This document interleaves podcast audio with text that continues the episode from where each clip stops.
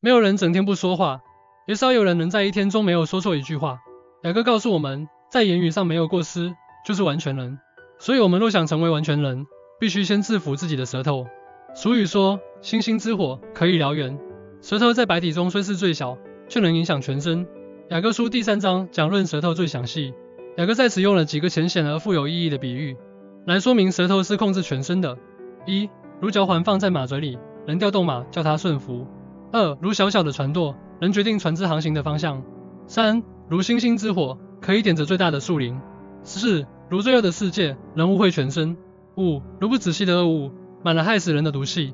只要我们让神的灵运行在我们心中，顺从圣灵而行，将我们的心思意念交给主，让神做我们的掌舵者，在言语上受神的管束，舌头就不难制服了，并且可以颂赞天父，说出恩言，造就别人。